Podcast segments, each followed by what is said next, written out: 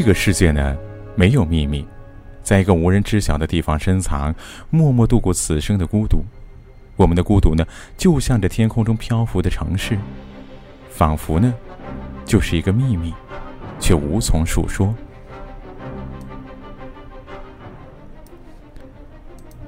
我们拥挤着，呼吸着，望着天空，这个世界还有多少未知的秘密，像我们自身一样孤独呢？请让我与那个秘密相逢，就像是一种孤独，拥抱着另一种孤独。在身体接触的刹那间，了解和被了解，流云间漂浮着的天空之城，你和我一样，拥挤着，却无人知晓。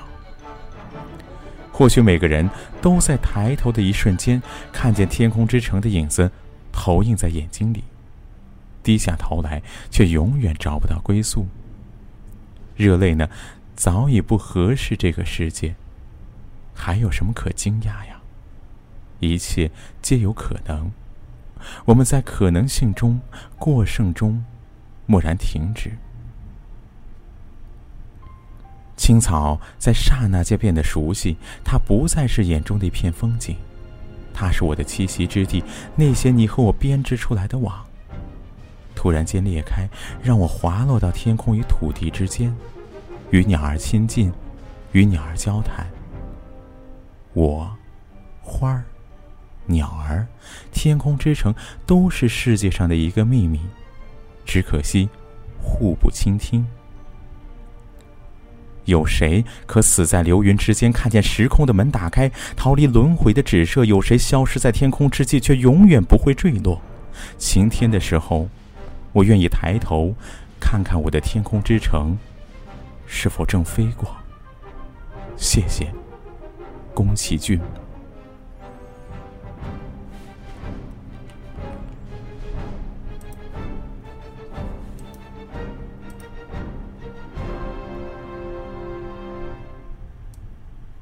小姑娘西塔是传说中天空之城拉普达的最后的后裔，那曾是超越地上文明不知几千年的空中文明，但不知为何，西塔的祖先离开了天空之城，抛弃了发达的科技，在地面上过起了隐居的生活，而西塔向往着多彩的大千世界，他带着母亲的遗物——天空之石，偷偷的出走了。故事由西塔所坐的飞艇遭到空中海盗的袭击而开始的。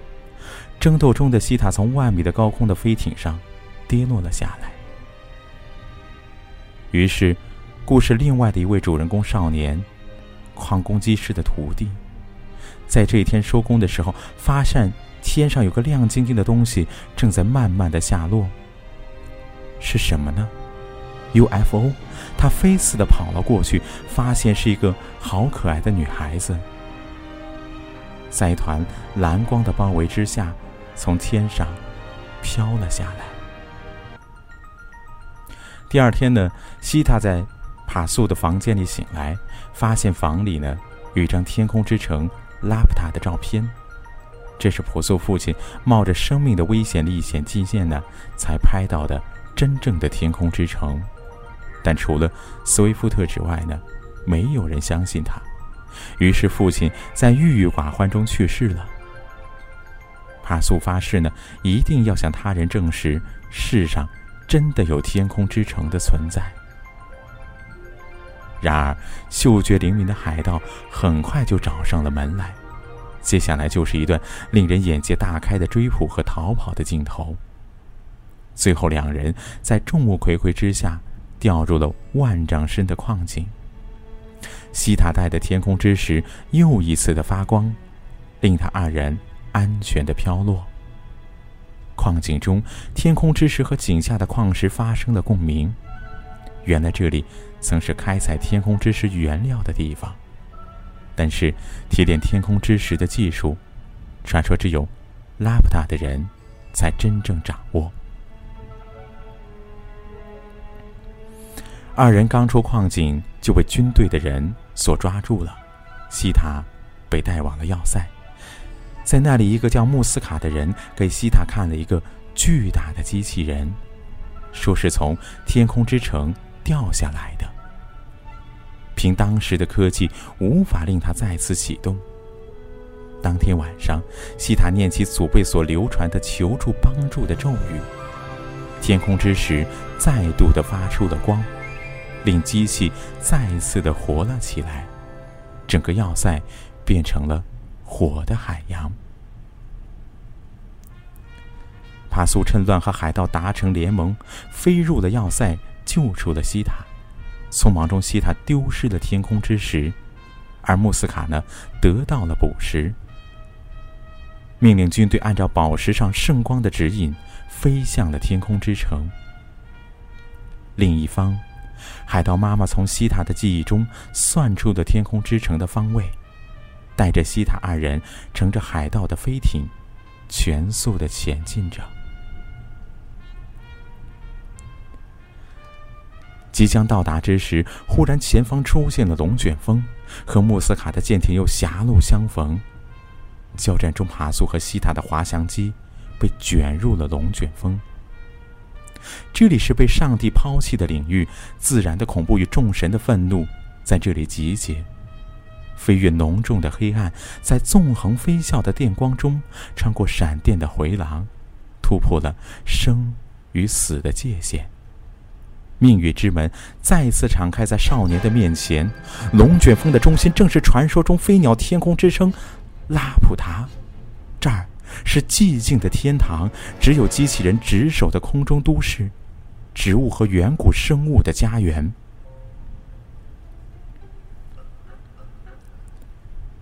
穆斯卡抓住了海盗们，也来到了拉普达。他迫使西塔和他一起走入了中央控制室，启动了黑石碑上的文字，即将开始他称霸世界的野心。然而呢，西塔抢回了天空之石，为了阻止穆斯卡，他和帕苏一起念起了毁灭一切的咒语。拉布达解体了，邪恶和助纣为虐的武器系统一同化为大气层中的火球，坠入了海中，而澄清的天空之石载着拉布达的生命之树上升到了天空的尽头。其实呢，有很长一段时间，我呢，都养成了一个习惯，就是在每天晚上临睡前呢，都要听一段久石让的钢琴曲。一九八六年呢，那会儿我才四岁，也可以说是三岁吧。而宫崎骏大师呢，则已经拍出了惊世骇俗的《天空之城》，其经典的地位呢，至今是无人能够撼动的，也包括宫崎骏他自己。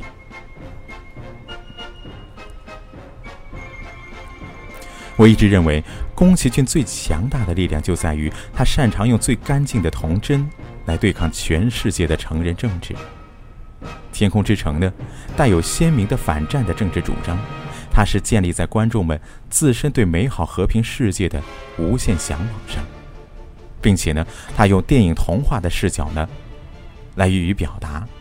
他呢，是安静的、纯粹的、广袤和包容的，但。也确实是极度震撼的。或许每个人心目中呢，都有一座深藏在夜空云层中的天空之城，每每这样充满伤感的俯瞰着整个世界，静谧而又悲怆。事实上呢，并不是每个人此生都有机会接住一个从天而降的神秘少女，也并不是每个人都注定背负着与世界交锋的苍凉宿命。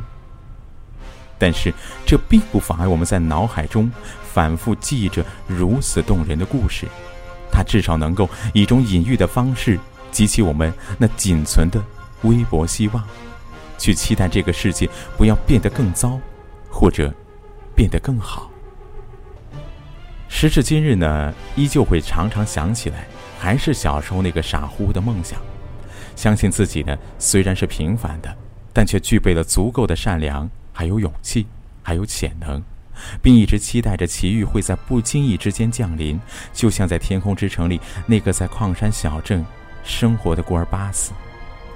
某天邂逅了从天而降的少女西达，发现西达祖传的飞石性项链里呢，隐藏着他自己也不知道的惊人秘密。而军队的追猎和海盗的窥伺呢，正在齐头并进。孩子们的周围呢，一直是险象环生的。于是呢，新的一段冒险就此展开。少年和少女一起抵达了沉睡在云海风暴深处数百年的失落文明，满藏着宝藏与高科技，如今却只剩下曾被用作兵器的巨大机器人，还有与树木花鸟为伴的天空之城——拉普塔。最后呢，凭着智慧与勇气挫败了反派 BOSS 的野心。看着拉普塔的土崩土溃，还有城中。那棵大树，怀抱着飞行时搭载着机器人先生与陪伴他的植物们，越飞越高，越飘越远，而自己呢，则在千钧一发之际带着城中的宝藏逃离，从此呢，过上着快乐而又幸福的生活。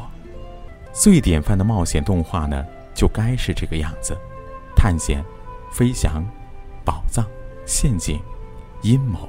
爱情，最好呢还要有一座，无论灿烂依然，还是穷退着灰暗，都是极其美丽，美得让人禁不住要反思失落文明的遗迹，还有与超乎想象的不可思议的风景。由这些元素与其种类繁多的变体，可以延伸出无数出色的故事，壮阔的，就像风之谷中的。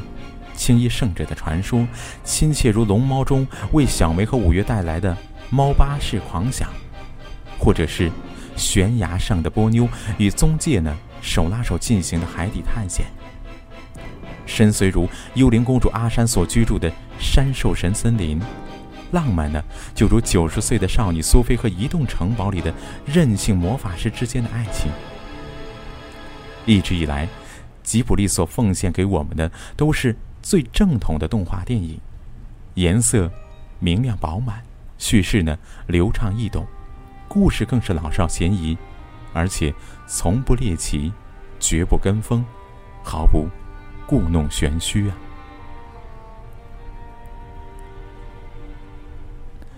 正统呢，可以说是一部规范，一种原则；换个角度来看呢，也无疑是一具枷锁，一座大山。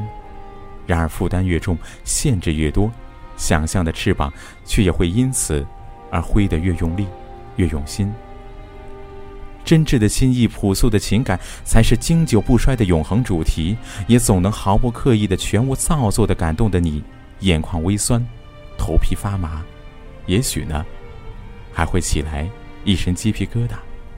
就在冲出云海、冲出森林、冲出城市、冲出日常，看见自己昼思夜想、梦寐以求的那个未知的美丽世界的时候，一瞬间，是的，你一直以来都是朦朦胧胧的懂得，自己想要去那样一个地方，只是云遮雾掩，难以尽数，或者是不敢细想，而且害怕沉迷。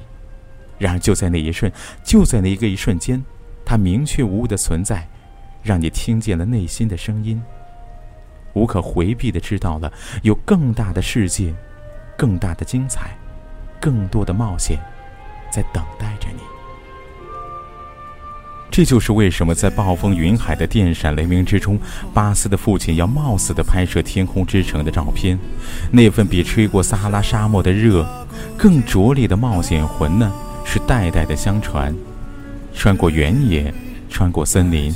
穿过云海，穿过看似寂静的福海之森，拉普达的巨树，喧闹的油屋澡堂，翱翔着的红色飞机的亚德利汉海，还有宗介和沙利的悬崖小屋与藤木爸爸的潜水艇，尽享着长路漫漫，历史永不停歇。其实呢，我也看了很多遍的《天空之城》，我竟然呢，也逐渐对穆斯卡这个人。产生了兴趣，始终呢也忘不了的，有三个场景：一是穆斯卡近似疯狂的四处寻找着核心，丛林里呢穿来穿去，最后找到了黑色的石碑，然后贪婪的用双手一边发抖一边摸索着上面的文字，最后是兴奋的说：“我能阅读这上面的文字了。”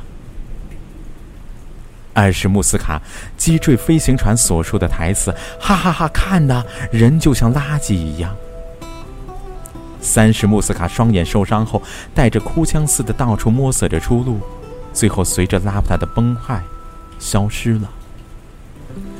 很多人可能只会单纯的把穆斯卡上校呢看作一个恶意，但其实这里面呢似乎还有宫崎骏的另一重心思在里边。穆斯卡呢绝不是一个简单的坏人。通过刚才的三个场景呢，我几乎可以完整的推断出穆斯卡这个人的一生的经历。首先，穆斯卡这个人呢是知道自己身份的，这在幼年的穆斯卡心里呢，一定有着一种难以忘怀的种子，更是有理由相信，当年单纯的穆斯卡心里怀着的是和巴斯一样的憧憬，想要去看看那飞在天空中、超越一切的家园。但天空之城是凡人无法接近的。放弃了天空之城的穆斯卡一族呢，单靠着自己的力量是无法回到城堡之中的，并且作为王族证明的飞行石也同样不在他的家族之中。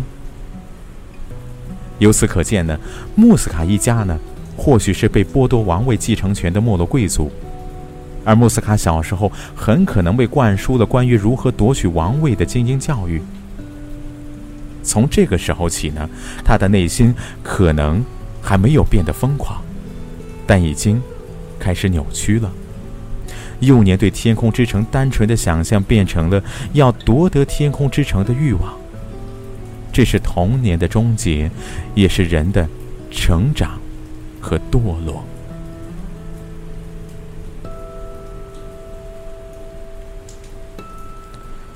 之后，穆斯卡长大了。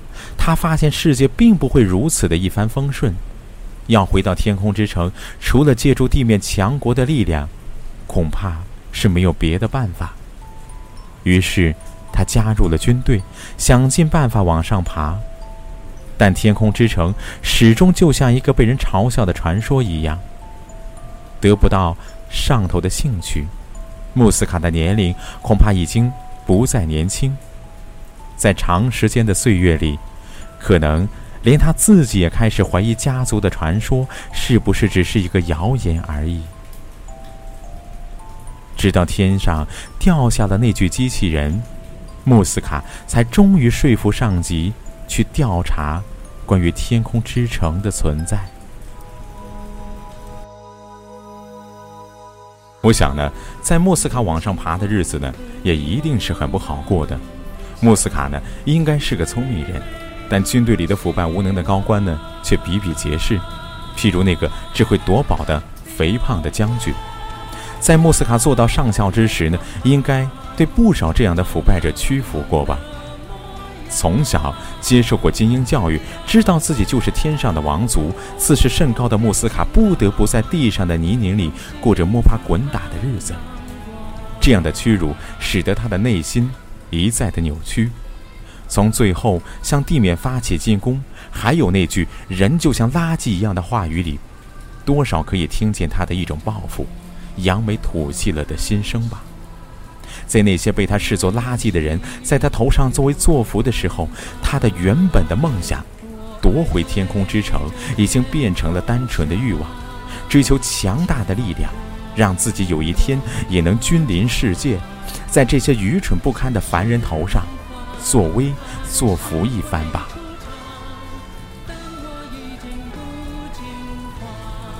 穆斯卡呢，其实是一个很可怜的人。从剧中来看，他恐怕没有结婚，没有孩子，而且家族的关系淡漠，也没有什么真正的朋友，甚至可能连真正的梦想都是没有的。他一直坚持的梦想——夺回天空之城，恐怕是家族里的人强加给他的负担。而这个梦想，在看到核心那块黑色石碑之前，他恐怕连自己都是半信半疑的。所以，当他看着的植物已经完全覆盖了核心区域的时候，穆斯卡的内心一定也动摇了。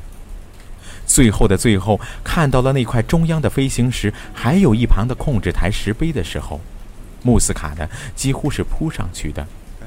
他佝偻着腰，几乎把鼻子凑到了那块碑上，去嗅那些文字，一边发抖着摸索着对比着自己的笔记本的时候呢，我居然觉得有些心酸。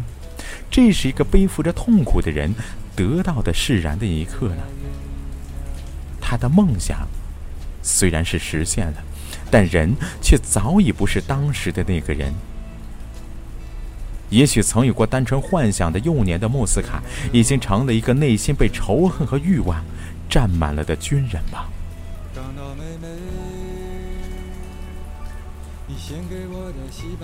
平心而论，穆斯卡呢，对西达还是很客气的。他没有说达成目的之后就斩草除根，也许是出于对同族人的怜悯吧。然而他的野心仅仅实现的一瞬间之后呢，却被两个连毛都没有长全的小鬼头给毁了。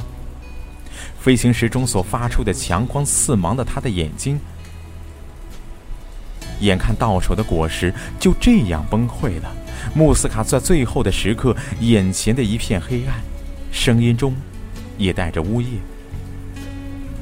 那个时候的他，崩溃的内心，又在想着些什么呢？其实呢，我也很喜欢换位思考吧。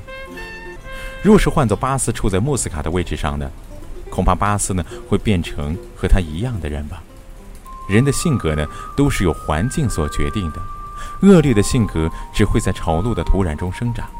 若是穆斯卡在军队里成长时碰见的人有矿工们的一半的性格，说不定最后他呢就不会疯狂成那样吧。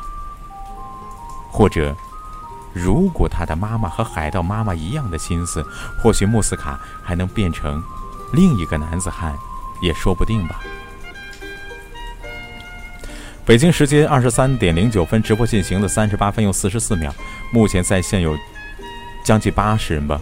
如果说喜欢主播的声音，喜欢主播的主题，那就烦请点击一下右上角的订阅吧。还有就是荔枝一颗两颗都是对主播的支持和关怀。游艇和皇冠呢，能让我在首页停留下来，让更多的人走进这个直播间。那大家应该拿荔枝冲我砸过来吧，多多支持我。OK，谢谢大家，欢迎百泽打卡成功。OK，继续。其实呢，穆斯卡的故事呢，我就应该讲到这里的。我呢，不得不佩服宫崎骏想塑造人物的功力，短短的几幕就能让一个恶意表现出来一定的深度。好了，其实我最后只希望在未来的故事里，巴斯和西达能遇到生活的压力的时候，不要后悔当年曾经因为抛弃的飞行时，更是不要渴望那飞在云上的城堡，不要渴望那一切能解决世上。一切的困难。如果我是拉普达岛上的机器人，请教我如何忍受孤独的忧伤。我知道生活的喧嚣可以派遣惆怅，却更增加迷惘。而我明白，喧嚣不是真理长居的地方，只是我出生在这片喧嚣的市井小巷，会想念热闹时刻的大家。其乐融融的景象。如果我能有个孩子，我一定会给他拉布达一样安静的家乡，让他看着大树生长，听着溪流奔腾又欢畅。哪一天他也必须走入繁华之时，心底呢总会留有一片青绿。走丢了的时候呢，只要。朝着记忆中的青葱岁月回溯，总能再次看到幸福的绽放吧。《天空之城》的创作灵感呢，是来自《格列佛游记》的一个章节，都是成年人的谎言，唬的人呢都是一愣一愣的。但今天呢，我看《天空之时之城》呢，和年幼时看《格列佛游记》的心情是不一样的。也许呢，也一样会被故事所打动。但过程中的那种情愫呢，又绝不是对幻想世界的渴望。于是呢，忽然又觉得要恨《天空之城》了，是他打破了童年时候阅读的美好记忆。于是呢，不仅想起了杨杨德昌的，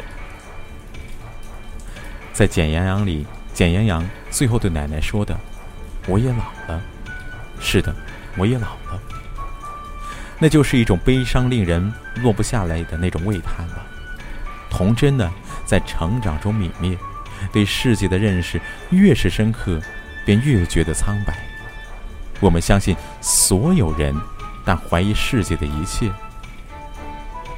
这呢，就是一种矛盾的心绪吧。天空之城最让我柔软的，应该是那对少男少女最纯美的笑容和澄澈的瞳仁儿。他们呢，患难与共，生死相托，经历了许多的艰险和苦难，但是他们始终也没有那投名状。虽然是故事，但那部分对彼此的保护中略带着轻动的热情呢，始终呢也哄得人鼻子发凉。惭愧的说呢，我一直以为这对未成年人会在动画里来个湿吻，哪怕是一个亲吻也好。然而呢，这个龌龊的念头呢一直未遂，他们呢只是紧紧拥抱在一起，望着彼此的眼睛，欢笑成一团，融为了一体般的契合。真的就像极了《天涯歌女》的歌词：“小妹妹似线，郎似针，郎啊穿在一起不分离。”真的，当时呢曾经有个很龌龊的想法，我想宫崎骏呢应该让二人接吻。不要啊！对，没错，真的真的很纯。这个动画片做的真的很纯，真的要感谢宫崎骏给带来一个梦幻般的故事吧。一九八六年，日本呢已经在动画中描写人了，而且呢还渗透出了人性的东西，而且呢这部动画片呢富含了更多深层次的价值观还有讨论，究竟是该选择快乐纯真的生活呢，还是邪恶危险的霸权？究竟现代文明带给人们的是什么呢？其实呢这都是《天空之城》所展现给我们这些大孩子的命题，当然，前提呢是需要自己去思考的。中国的动画当年还停留在刻画动物那种滑稽的愚蠢，还有天真和善良。比如说，那会儿的蓝猫，那会儿的大头儿子小头爸爸，真的，真的是不能同日而语，不提也罢吧。宫崎骏的动画片呢，这部动画片的结尾呢，都是正义战胜了邪恶，王子救出了公主。过程呢，又常常伴随着美少女变成和机器人合体的情景。在这部片子中呢，几个可爱的海盗呢，也做了很大篇幅的刻画，面容是猥琐的，但你对他们呢，却是恨不起来的。这几个哥们儿呢，真的是实在是太笨了，并且对男女主角呢，又总是网开一面，并且帮衬了许多。所以说，他们那种伤害呢，在剧中的伤害呢，是可以忽略不计的。不过呢。我们在许多电影中都会发现，浪子回头呢，比大好人做了小坏事更容易被人宽恕。